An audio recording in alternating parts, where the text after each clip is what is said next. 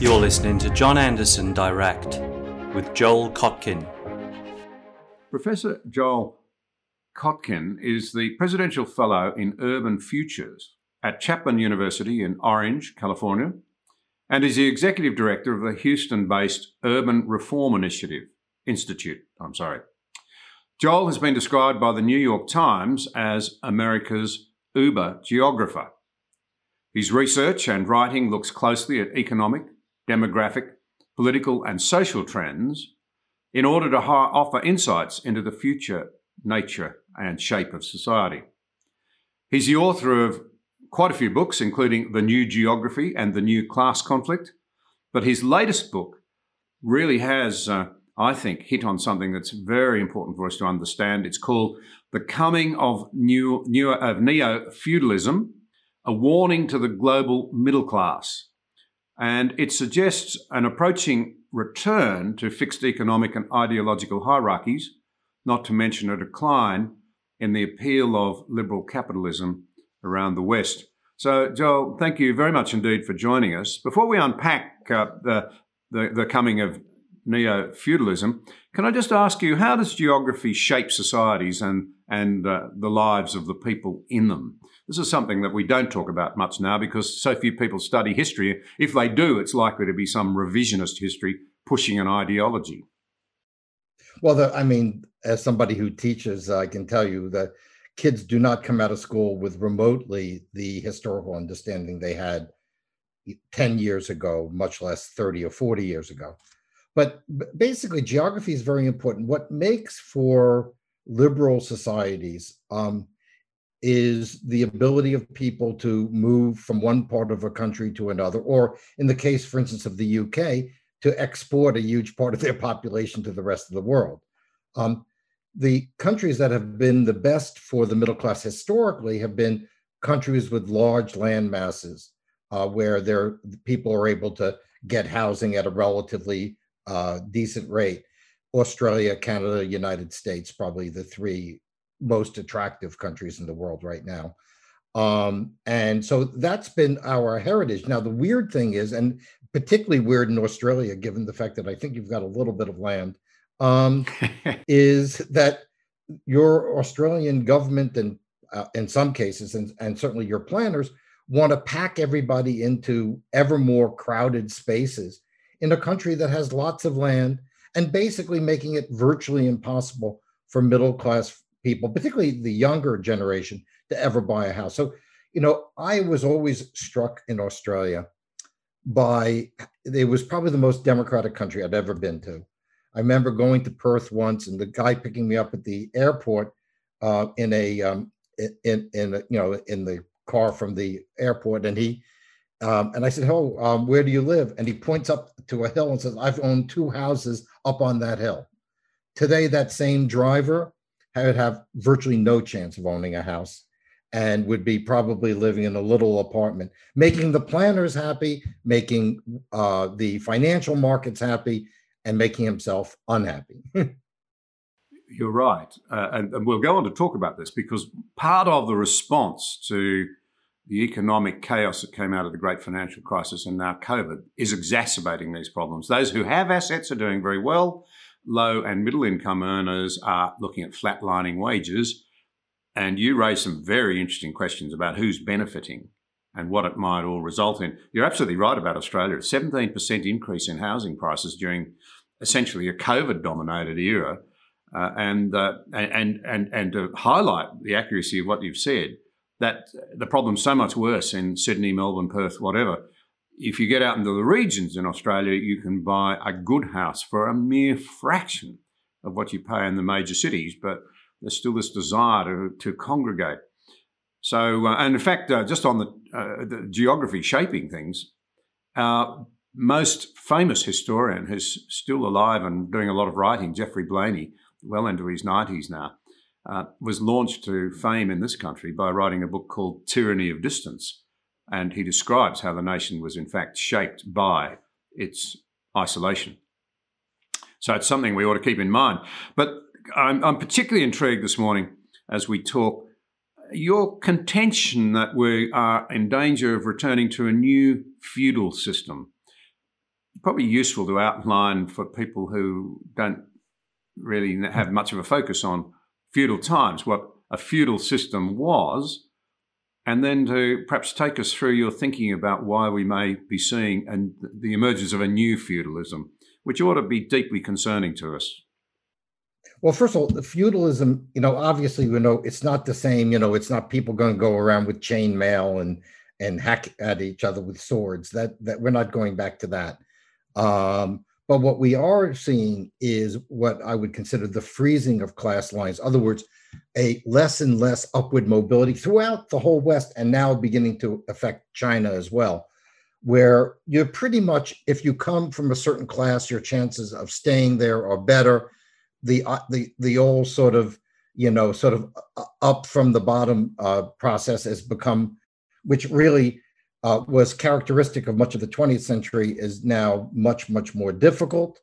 Um, and i also think that what you what you have is uh, one thing is obviously that you have a uh, two powerful classes um, very much like the old french uh, first and second estates the aristocracy which is now the tech and the wall street people um, and what i call the clerisy which is used to be what we would call the clergy but is now sort of our secular clergy, um, the universities, the media, the upper bureaucracy, who can tell us to do whatever we want to do. And in COVID, both of these classes got richer. The online, the people who control the online platforms, obviously Jeff Bezos have made a phenomenal amount of money in, in the pandemic. Uh, the clerisy has become all powerful, able to determine what's true, what's not, um, put limitations on on on on almost everything, sometimes with scientific ju- uh, justification, sometimes without, but with an enormous exercise of power. Who has declined? What I call the yeomanry, which would be the old third estate, the small property owners, um, the the artisans, that class, and then below them are what I would call the new serfs, which is very often people who were from the yeoman class, but now have no chance of ever owning a home or starting a business and are going to be living basically um, hand to mouth um, for the rest of their lives. I mean, the in certain places, and I think Sydney and Melbourne would be good examples. Certainly, um, here in Southern California, in the Bay Area, in the New York uh, City area, the chances of a average earning middle class family buying a house is is very very small. Yeah, you, you draw out some very interesting parallels. You say that this sort of this new um, uh, sort of technical class of very very wealthy people who who do well in a in, in this new emerging feudalism, as you put it, has a parallel in China, where it's all right to become incredibly wealthy in a in a communist state where everybody's meant to be equal, provided you toe the government line, and that there are indeed yeah. shades of of Mussolini's Italy uh, you've got the situation where, you know, traditionally in your country and in ours, the captains of industry tended to be economically conservative. They were respecters of, democ- of democracy. Uh, they had a deep identification with their with their country. But you now see, as David Goodhart might call it, uh, the emergence of the somewheres and the anywheres. The anywheres are sophisticated people who have no particular allegiance uh, or patriotism about them in relation to the country that they live in. Uh, and, and you're seeing this sort of strange merging almost of this pattern in both America and China, as I understand what you're saying. Well, well, I think that what's happened in China is that um, is you know in many ways I think you know what's happening in China. I like to say America is evolving towards uh, Chinese capitalism with American characteristics, sort of turning around Deng Xiaoping's old phrase. You know, basically, yes, you can make a lot of money, but you've got to kowtow to the party line. So Jeff Bezos gives money to Black Lives Matter, which is a group that you know would probably wouldn't mind you know seeing him expropriated, if not guillotined. Um, you you have uh, people genuflecting to ideologies that would that are completely opposite to the ideologies that allowed them to accumulate wealth in the first place. Yeah. Yep. And and part of what is also very much in the medieval uh, fold is the rise of orthodoxies. In other words, you can't challenge the orthodoxy. Um, you now have Facebook and Google, um, for instance, limiting and sometimes eliminating points of view uh, that are just dissenters, whether they're um, like, for instance, Steve Koonin, who just wrote a very good book on climate change, a former um, chief scientist in the energy department under President Obama.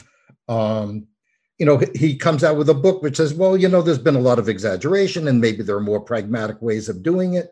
Not a crazy denier's book. It's called misinformation uh, when when you you try to access it, or on the most embarrassing things like the um, whole question of where did COVID come from. I don't know. I you know I but I but but the fact that there were credible people who thought that maybe COVID was was created in a lab were essentially silenced until the CDC said, "Well, well, maybe it was true." But in other words, this this idea that like sort of like you have to go through the bishop's office to get approval for your views. And by the way, when the, when the bishop uh, uh, has a different point of view, that becomes the new law.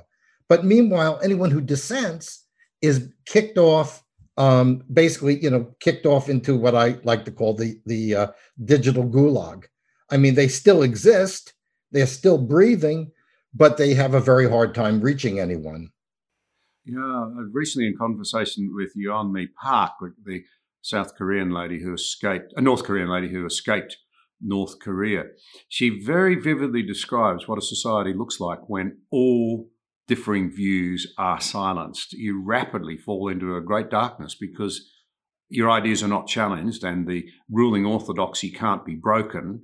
And the results are dreadful in every sense, including economic. Uh, but let's tease out a little bit what does the new clerisy believe? Because this is what you're, you, you know, you're, you're, really touching on when you say that um, uh, they establish orthodoxies until a new orthodoxy comes along, which, by the way, sort of takes you right back to you know the early days of Western freedom when we used to burn people who dissented at the stake until we realised that was dumb because sooner or later today's minority would become tomorrow's majority and the whole thing would turn. You get a very unstable situation. But what is it at the moment that the clerisy, the new clerisy as you call them, believe? How would you summarise that? first of all, they believe in themselves and they are very attached to credentials. Um, you know, I, I thought uh, one of the great comments of, about this is, you know, this the the what what what you know, let's say journalism because I'm particularly sensitive there. Um, the, you know, you go through the journalism schools, they don't teach people to be objective anymore. They don't teach them, hey, you need to inform the public, which is how I was brought up as a journalist.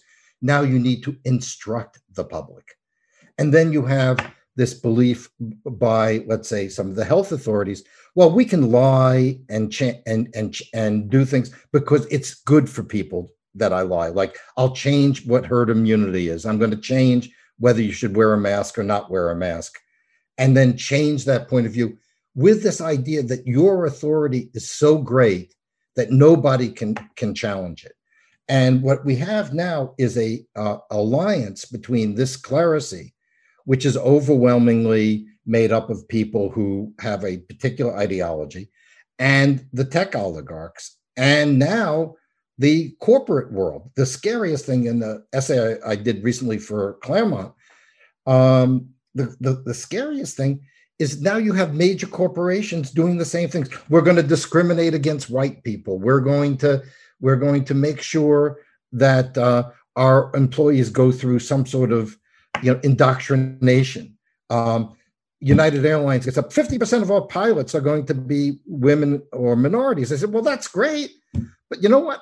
I'm on an airplane a lot and I really just want a really good pilot. you know, I mean, their skin color and their gender is irrelevant. What I care about is that they're a good pilot.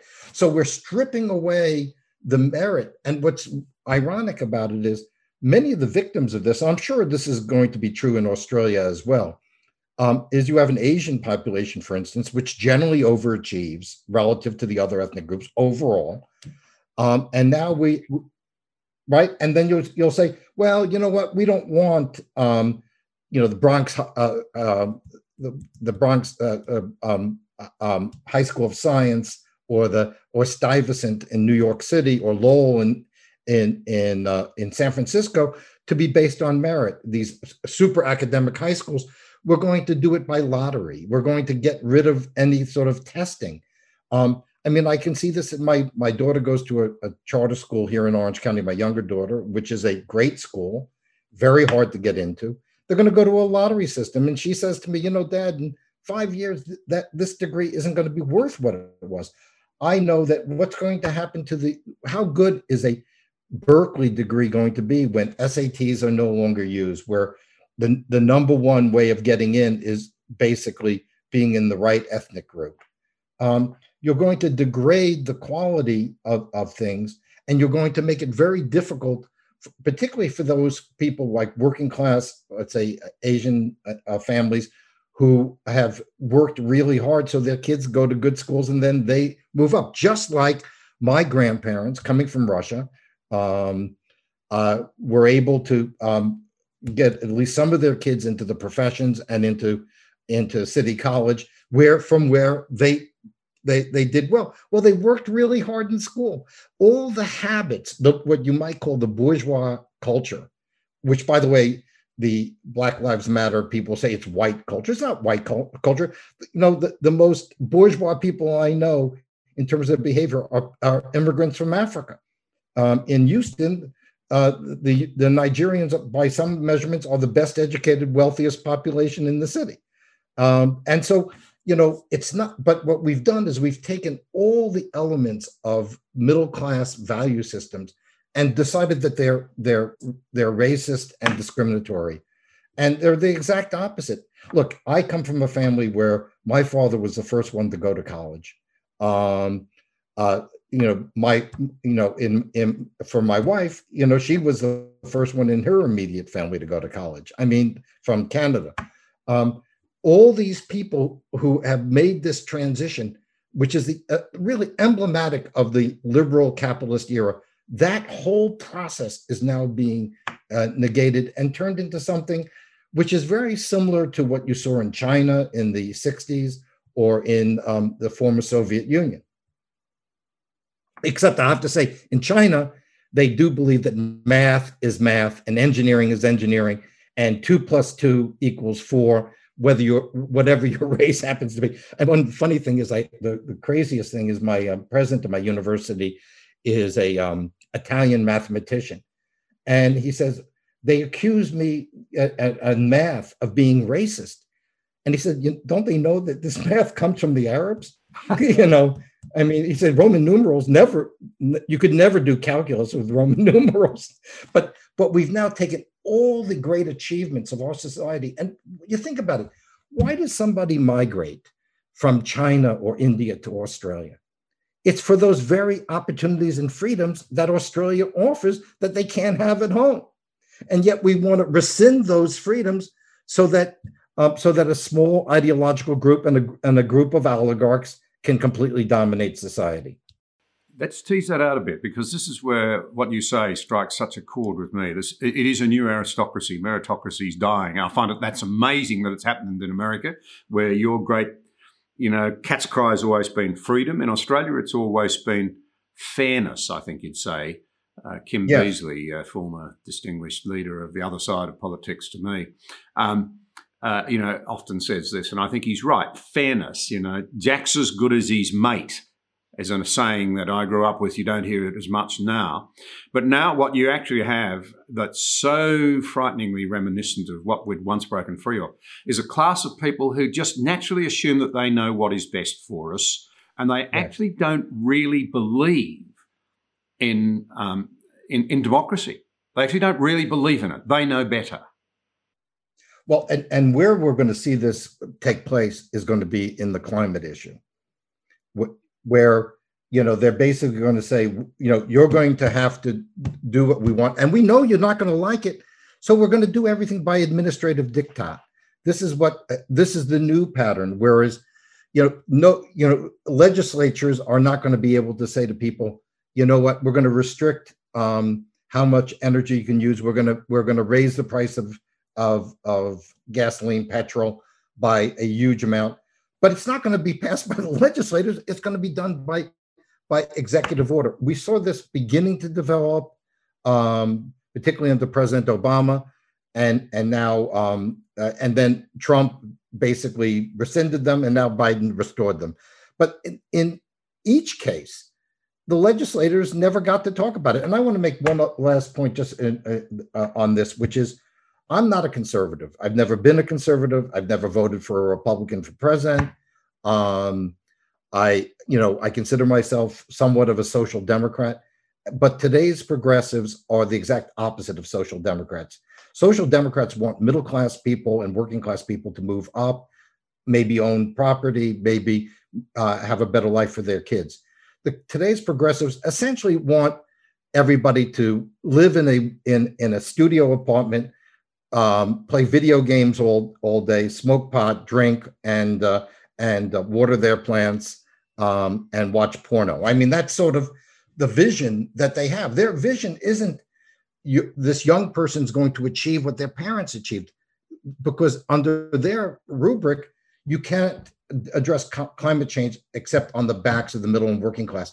At the same time, that these people live at an extremely live extremely and and violate their own rules um, which of course, you know, you might see this in the bishops in, in medieval Europe. So this is a very interesting thing that um, there's, there's, a parallel in my country, and I'd say in Britain too, um, and that is that um, the traditional Labor parties, uh, or, or, sort of left of centre parties, uh, um, social democrat parties here, uh, were very committed to the working party, to working people, and to those who were disadvantaged or dispossessed. But what has actually changed is not just that in the name of identity politics, they're creating new aristocracies out of victims, real or perceived. There's something else going on. They actually think working men and women are the enemy of the environment. They actually despise them, a lot of them. And, and, and well, there's, a- there's working people are, and I think, actually beginning to wake up to this. So you're seeing a massive political realignment. So you, in a lot of cases, and I think there are probably parallels right across the Western world. You've got people in the so-called leafy suburbs, very well-to-do, who are increasingly now disinterested in, in, in social cohesion and even in patriotism. They're more committed to environmental and social causes, uh, and so they're tending to vote now for, ironically, left-wing Green type parties.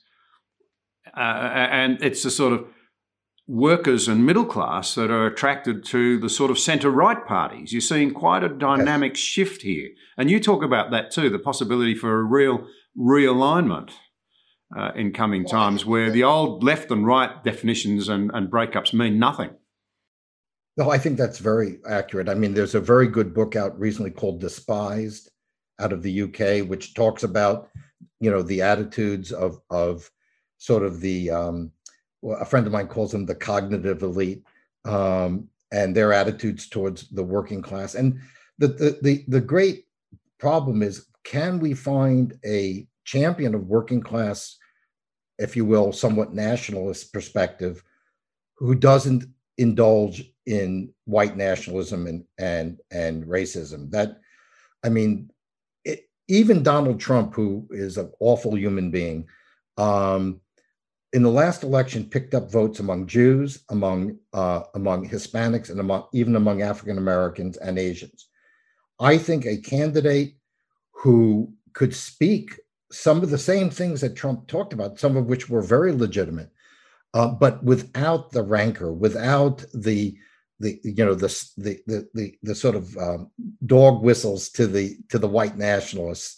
Um, I mean, I just think he had he had you know he had diarrhea of the mouth. He didn't know when to shut up. He didn't know he he, he didn't realize that that you know he wasn't sitting in a bar in Queens talking to his friends. Um, and and I think that basically um, this is sort of the, the the the happening everywhere. The Labour Party in Britain lost seats in the Midlands and in Yorkshire that have never voted for a conservative. I understand in your last election that everyone expected the Labor Party to win, and the more conservative party won because working class and middle class voters deserted them. This is beginning to happen in this country as well. The question is, you know, once Trump is out of the way, um, you know, whether or not there'll be somebody who's got more appeal to minority groups. Um, but we're starting to see it. You know, you look at Texas, recent elections in Texas, um, border town, McAllen, overwhelmingly Democratic, overwhelmingly Hispanic, just elected a Republican mayor. You know why? Because they they want the border controlled. Because if you live on the border and then all of a sudden you've got people who are coming into the country illegally, including some criminal elements, but you know, even or or people who might have COVID. You know, Australia has has the advantage of being an island, basically, a big, big, big, big, big island, but you can cut it off. We have a we have a huge borders on with both Canada and Mexico, and and um, so I mean I think there are a series of issues that are coming up that will continue to to separate working and middle class families from uh, from the progressives. Um, the the progressives seem seem to be, as a friend of mine said, the alliance of the overeducated and the undereducated. Um, and basically, what they do is they say, "Hey, you know what? We're going to give you free money, so you can you don't have to work, or you can only work part time, um, and you know, and that's how we'll buy you off." And we see this in in states like California, where uh, a lot of the middle class jobs have disappeared the industrial jobs have disappeared. So the traditional way of working people moving up has been cut off. And so the, the progressive response is essentially um, transfer payments. And those transfer payments, you know who pays for that? That's the middle class. I don't think Zuckerberg and Bezos and those people are paying the taxes that go um, to transfer payments. I think it's poor schmucks like us. It's interesting uh, to draw out one thing you said there the unexpected election result in Australia. There's, there's something behind that that's really important. A lot of people now don't feel they can safely tell a pollster what they really think. Yes. We are silencing people. One would have thought there'd be a little more graciousness and a little more intelligence uh, apart, uh, on the part of modern elites in the face of this there ought to be a willingness to recognize that by the constant intimidation, the constant attempt to silence and to belittle those who have a different view, you drive them underground in terms of their views. Now, the ultimate expression of what can happen there is that people say it's all a swamp, and so they do something wild and radical, as they did in the election of Trump. I've always seen him more as the product rather than the cause uh, of, of the dislocation and the disruption. No, and I think that the more, for instance, we push, let's say, the the uh, critical race theory approach, what it's going to do is it's going to create a generation of white nationalists. I mean, think about it this way: you're a young person growing up, you're being told from day one that being white is bad, that America is bad, that being male is bad, particularly for men. You're you're you're telling all these people that everything that they their parents hold dear is bad um, and some people will go along with it and will uh, allow themselves to be emasculated in that way. But some people are going to say, to hell with you. And then they don't believe anything. So, you know, if you've been, let's say, lied to or misled on climate or, or the pandemic, instead of saying, hey, but we do have to do something about these issues, you say, well, it's all a lie. You know, I mean, yeah. today in America, I don't know if this is true in Australia. I know the Sydney Herald is kind of your New York Times, right? Sydney Morning Herald. Um, those papers, people just don't believe them. They, you know, and I always t- I teach a class on propaganda, and one of the things I say, it's not that they purposely lie; they just remove anything that interferes with the narrative. So, for instance, you can talk about electric cars, but you can't talk about the fact, well, if you have electric cars, you got to generate a lot more electricity. And how do you do that when you shut down your nuclear plants and your gas plants? Where's the electricity going to come from? You think it's going to be cheap? You think it's going to be reliable? Um, but the problem is you can't raise the issues. And again, this comes from the education system. I find this with in, in theology as well as academia, um, also in, in, in increasingly even in the sciences. Everything is political. And I was talking to one, you know, bright young uh, guy getting his PhD in engineering at Stanford, and the kid says to me, you know, yeah, I'm looking at this. I'm saying, well, here are the advantages, here are the disadvantages, and I don't know where we're going to get the electricity. And so he asked this professor, and the professor says, you don't ask that question. You really? know, Yeah, I mean, now I'm not saying electric cars are good, bad, indifferent. Maybe they're a good thing, but if you but you have to understand that there are going to be problems with with the rare metals there are going to be problems with disposal of the batteries there's going to be problems uh, in in uh, getting the electricity. Um, you're going to lose some of the redundancy that you have now. Um, i mean could you imagine if you had a, a, a, a breakdown in your electricity supply and and and uh, and all the cars are electric? You you the society would come to an end the one thing that worked during power outages is the car that has gasoline in it. I mean, you know, so I mean, I again, I, I think that that it's not that I necessarily disagree with some of the positions that Greens and progressives have. It's that we can't even debate them reasonably. Yeah. Even a guy like Steve Koonin, a leading physicist, is essentially sent into the into the into the um, into the digital gulag um, yep. you know, because he, you know, the agenda, and then there's another factor, and it's important in Australia because your const- your population is so much concentrated in your capital cities, is that it's also a elite that is overwhelmingly urban, overwhelmingly affluent, because you know to live decently in Sydney today, you have to have a lot of money. Yeah, particularly if you're under, the, or or of course the, the the favorite way is is to inherit it. Yep. Um, but you know the, the you know so you have a class of people you know who will say, well, shouldn't everybody live in the city? Well, you know, I remember uh, speaking at a conference at Harvard, and and and uh, somebody, some people from uh, the city of London said, "Well, we all live in the city," and I said, "Oh, by the way, do you all have country houses?" And of course, they all did. Yeah. so yeah, they, you know, Jamie Dimon wants everybody to come back into the office. Well, that's okay for him. He's got a luxury apartment in New York. He's got a 30 acre um, estate in Bedford up in Westchester County. And he, he, uh, and God knows how many other properties. And believe me, I don't think he drives to, back and forth. He either takes a helicopter or has a chauffeur. For him, the office is great. For the poor schmuck who's got to commute from New Jersey for an hour and a half every day, it's not so great and and this is how covid is accelerating this class divide. This sort of almost uh, you know if they knew their history they might like to go and have a look a good look at what unfolded in france you know uh, the disdainful attitude of marie antoinette. Uh, let them eat cake. Uh, and it wasn't long before they so resented that that they took her head off. Um, this is uh, this whole problem of a lack of perspective and a lack of balance right. and a lack of understanding because we refuse to believe that anybody who's gone before us had any wisdom or can tell us anything. The vast difference between all those well-educated people that you've been talking about, we've been talking about, uh, and and them being acquainted with wisdom as well as with information.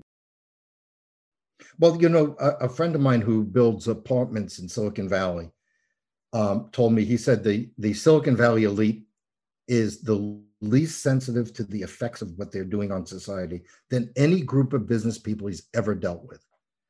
How many of the, of the tech oligarchs have ever studied history?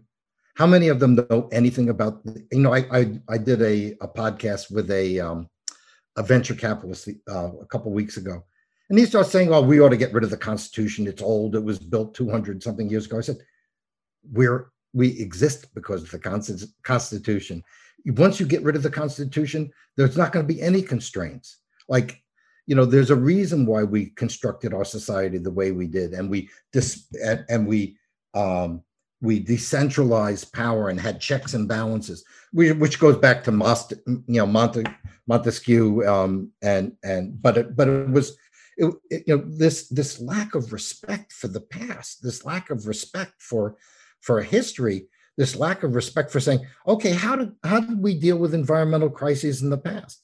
Um, what did we do? Have these crises be, happened before? The, you know, there's very little understanding. You you can't even get them to say, well, you said 1970 this would happen, and it didn't. So I'm not saying it won't eventually happen, but why don't you get a little bit of uh, uh, of, of humility here? That you know, Al Gore doesn't have a machine to go into the future and tell us what the future looks like. He doesn't know. Um, you know, I'm I, I'm teaching a class next year on the sort of history of futurism, and how often we've been like remarkably off target in terms of predicting what's going to happen. So let's have a little humility. And that humility comes in part by studying history and understanding that life does not have an arc to the better. There are this is why mid, the medieval experience is so important.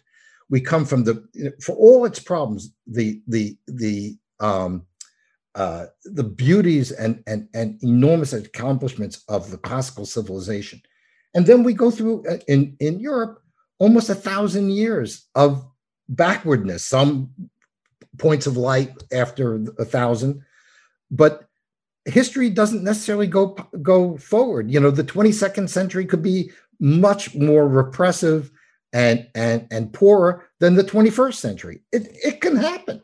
It's happened before. It can happen again. Same thing in if you study Chinese history, Indian history, you you um, um, Islamic history, all of which I've studied you would find that uh, they've had periods of rises and falls. So you have to understand these things. But how do you deal with people who think that life can be and and ideas can be reduced to algorithms, which um, uh, which cannot pick up these subtleties?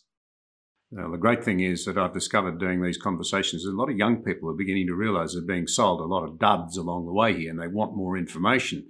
And, and, one of the things that I would say, you know, we talked a bit about the old definitions of left and right being wrong, but, uh, you know, useless now. But one thing that always stands in my mind is one thing I do think conservatives have right is their profound belief that human nature doesn't change. And if people want to reject uh, their constitutional arrangements. We're the same in Australia. We have a, a, later constitution where we're able to draw on the best wisdom from around the world, including America. Uh, but uh, you, go, you know, go back and read the Federalist Papers. Not that I've read them all, but go back and look at the deep thought, the deep understanding of human nature, the deep balancing of you know people's rights uh, and responsibilities, the deep thoughtful division of powers, the reason you have a collegiate system for electing your president, the reason you have a Senate to look after the little people, the commitment to free speech, because free speech isn't for the majority, it's for the minority. And if you wash that out of the system, well, let, let me come to another question that I think arises out of your writings. This, this, um, you know, everybody knows better than Steve Koonin, sort of approach. Now, he's a physicist and he might actually know something about climate change, and he's not a denier so he shouldn't be demonised, right. but he's saying don't go too far. That's a, that's a reasonable synopsis, I think. But no, no, no. We who feel um, actually understand better than those of you who know. So this is a crisis. Now, one of the things that you point to here is there's a real danger that this sort of policy positions that are now being forced on governments will actually result not just in the lower and middle classes not being able to get ahead, but in things like energy poverty uh, and, and a real cost burden that they're not being told about, although I suspect many of them are beginning to sense it. So that uh, the climate change policies, uh, you know, everybody wants more renewables, and they do in this country too, and I understand why. Uh, but they're not being it's not being explained to them the true economics behind it. And in reality, it may result in very considerable increases in costs that will be borne by people who can least afford those costs not the people who are doing all the spruiking. Right. And of course, eh, what we found here in California is who buys Teslas? Who buys electric cars? Who buys, who puts solar on their roofs? They're the wealthy people and they get all these benefits.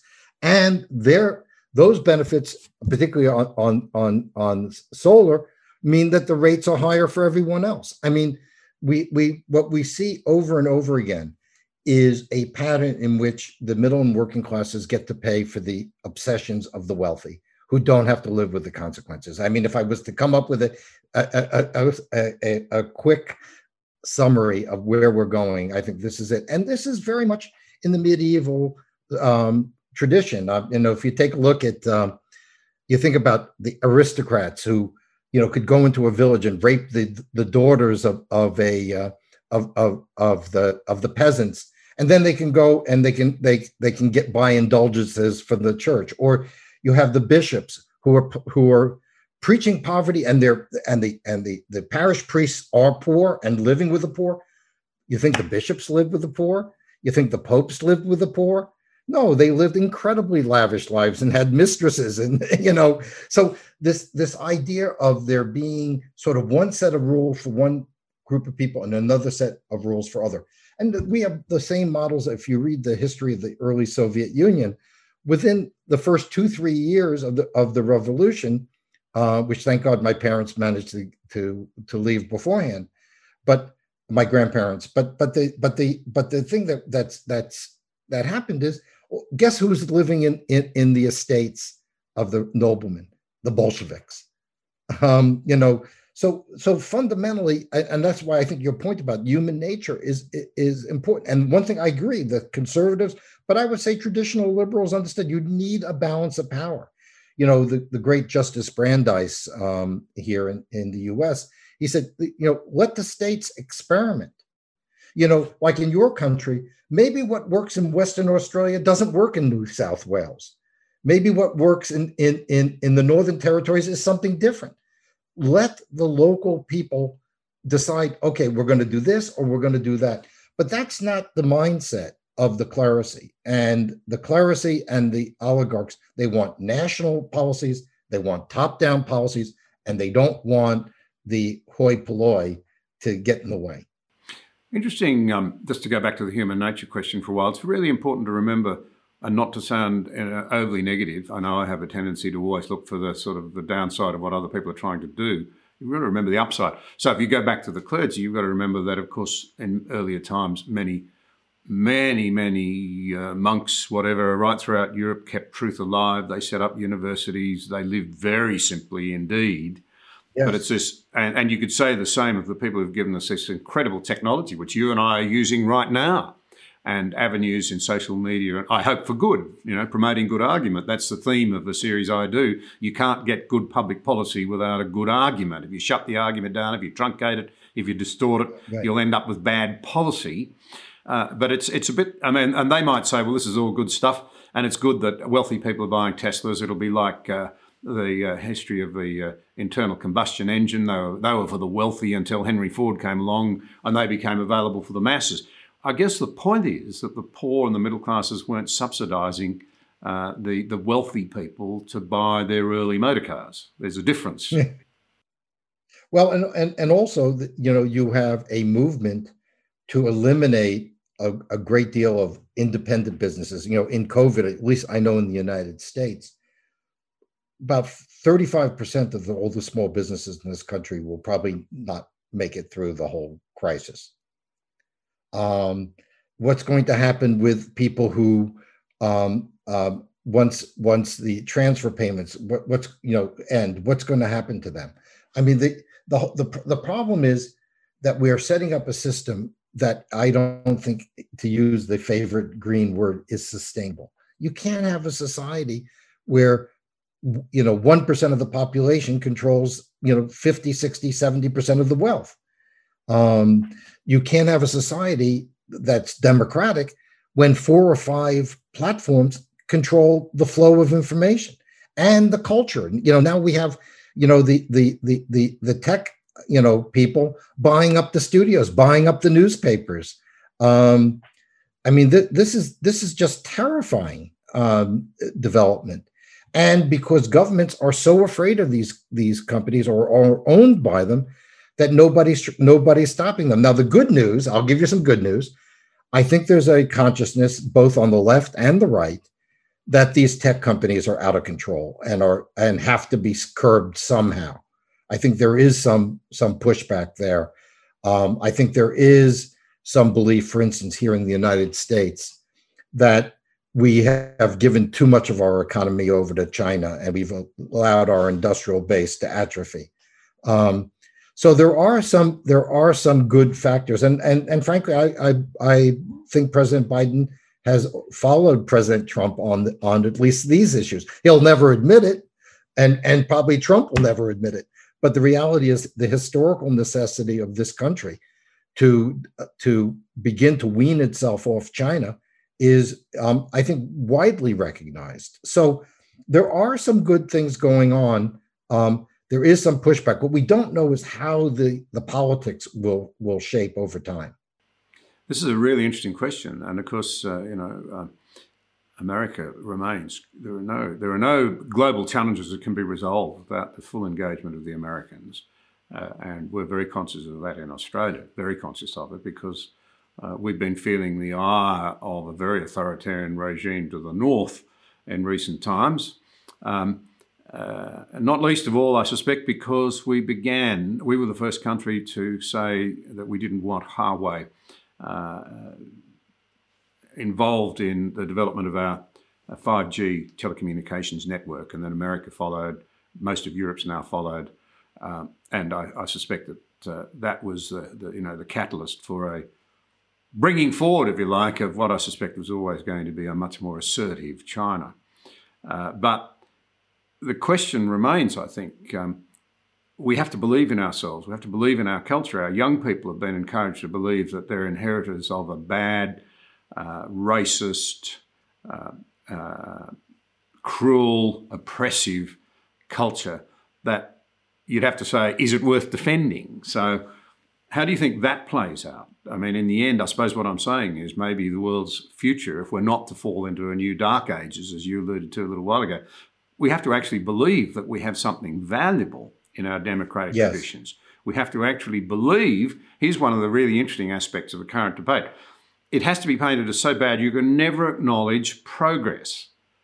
Uh, and as one who looks at Jimmy Crow and the whole question of um, the way blacks have been treated in America, I can see why there's been deep angst.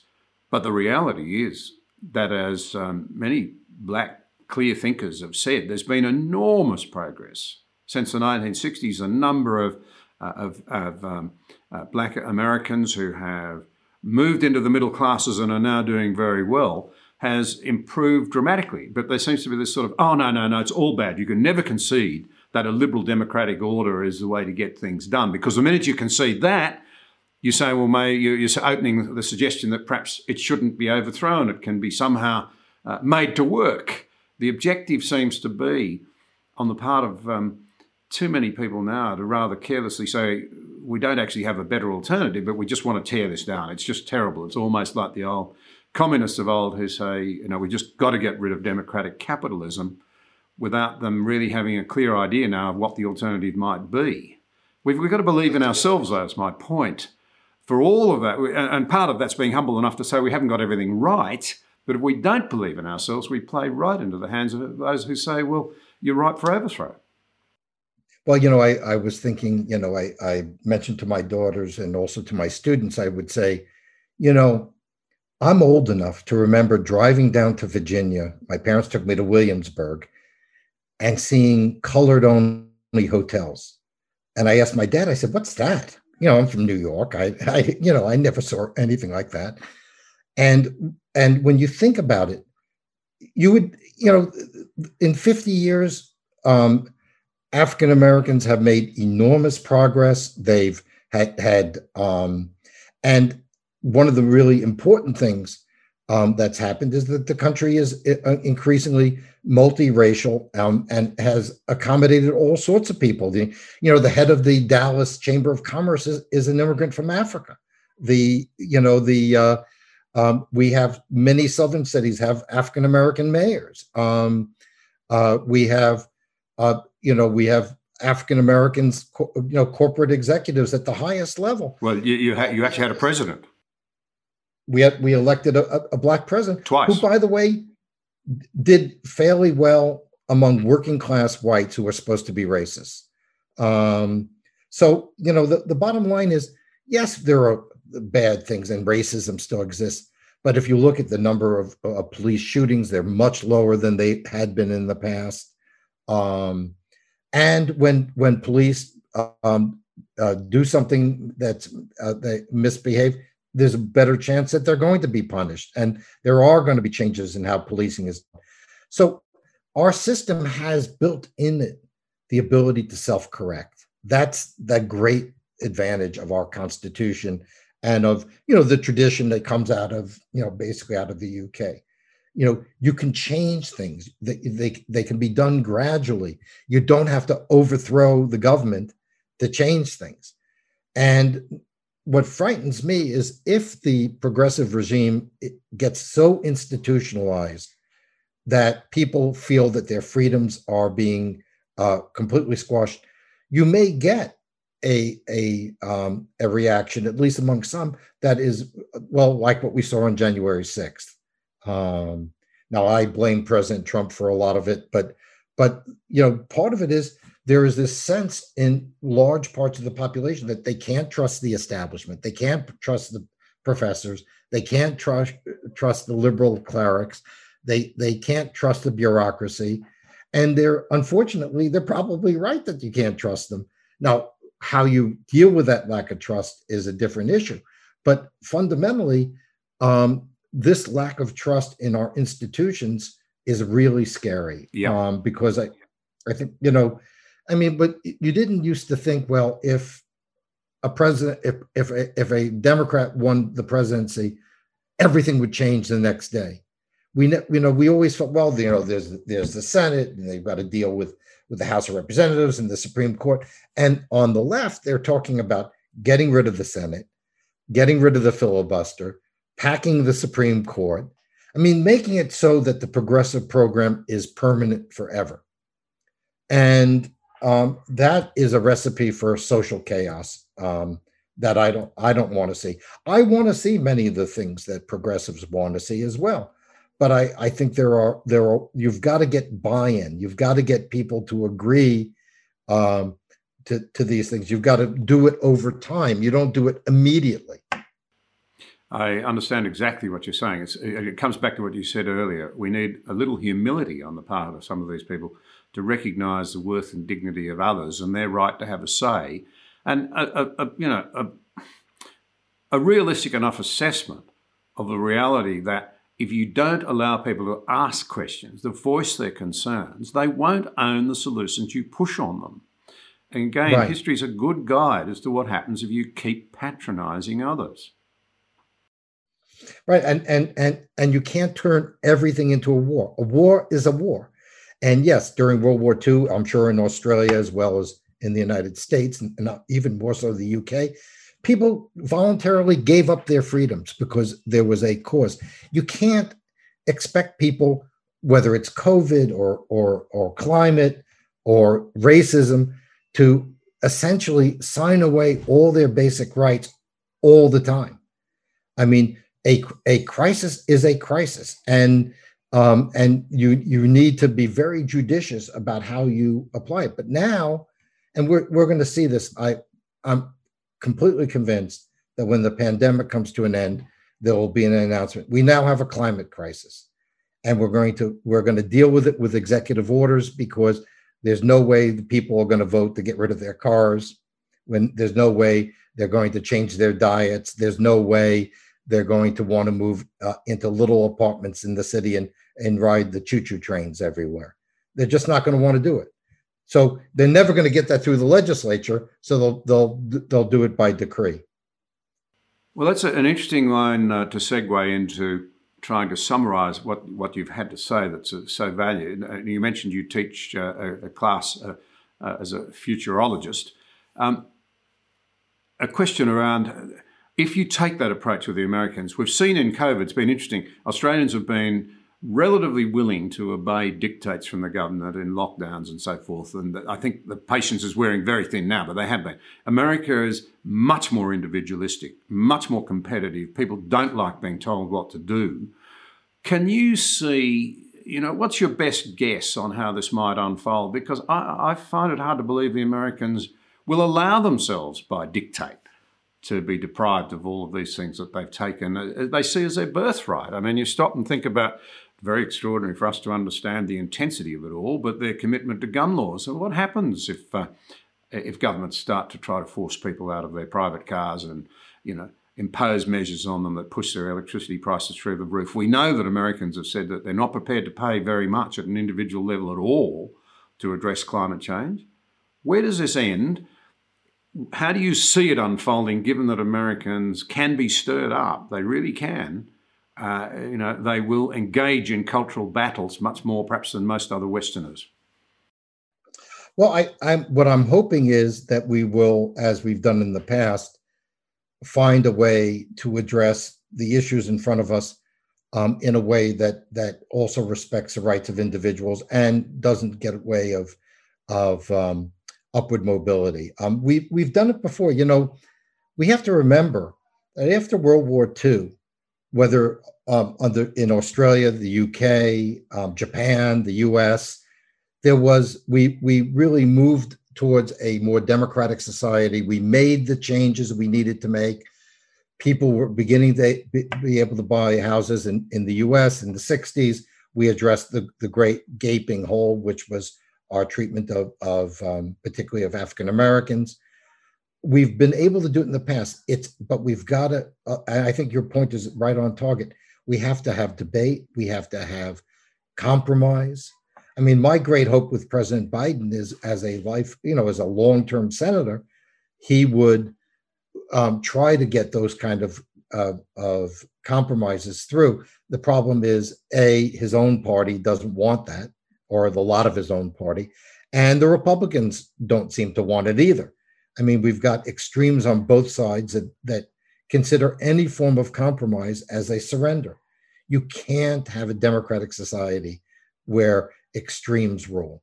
And by the way, the vast majority of Americans are neither on the right or the left. Most of them are somewhere in the middle. Some tilt a little left, some tilt a little right. I am sure that's the situation in Australia and the UK as well. Yeah, it is. But the, the problem is that great group towards the center has no voice. It's being pushed out of the public debate, is being pushed out of the entertainment industry, is being pushed out of most newspapers.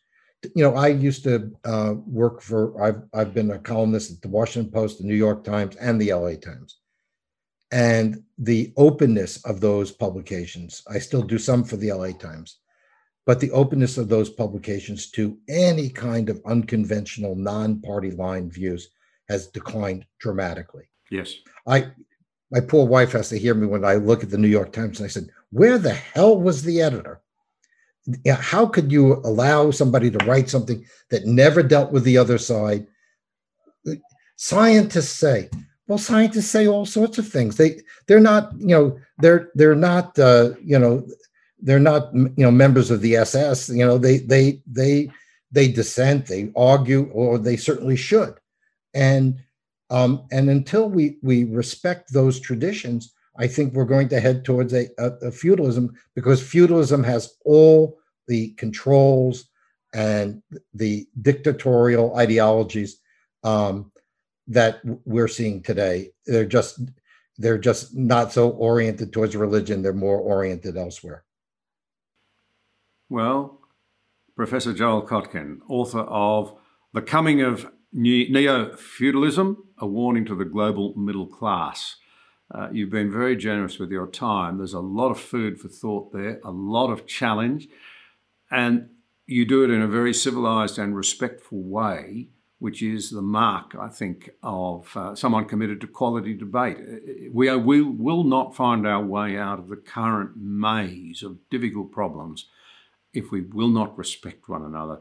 So I, I can only thank you very much indeed for your time uh, and uh, for the lifetime of experience that you've brought to this moment. Uh, that's the thing, isn't it? Uh, you, you don't uh, become an instant expert on anything. Too many people think that they can become an instant expert, and all too often based on their feelings rather than their thinking and their knowledge. Well, you know what? History matters. If, if I was to summarize uh, um, my ideas more than anything, history matters. Understanding history is critical to making good policy and creating a good society. And to keeping ahead. Yep, that's true. Thank you so much. It's my pleasure. You've been listening to John Anderson Direct.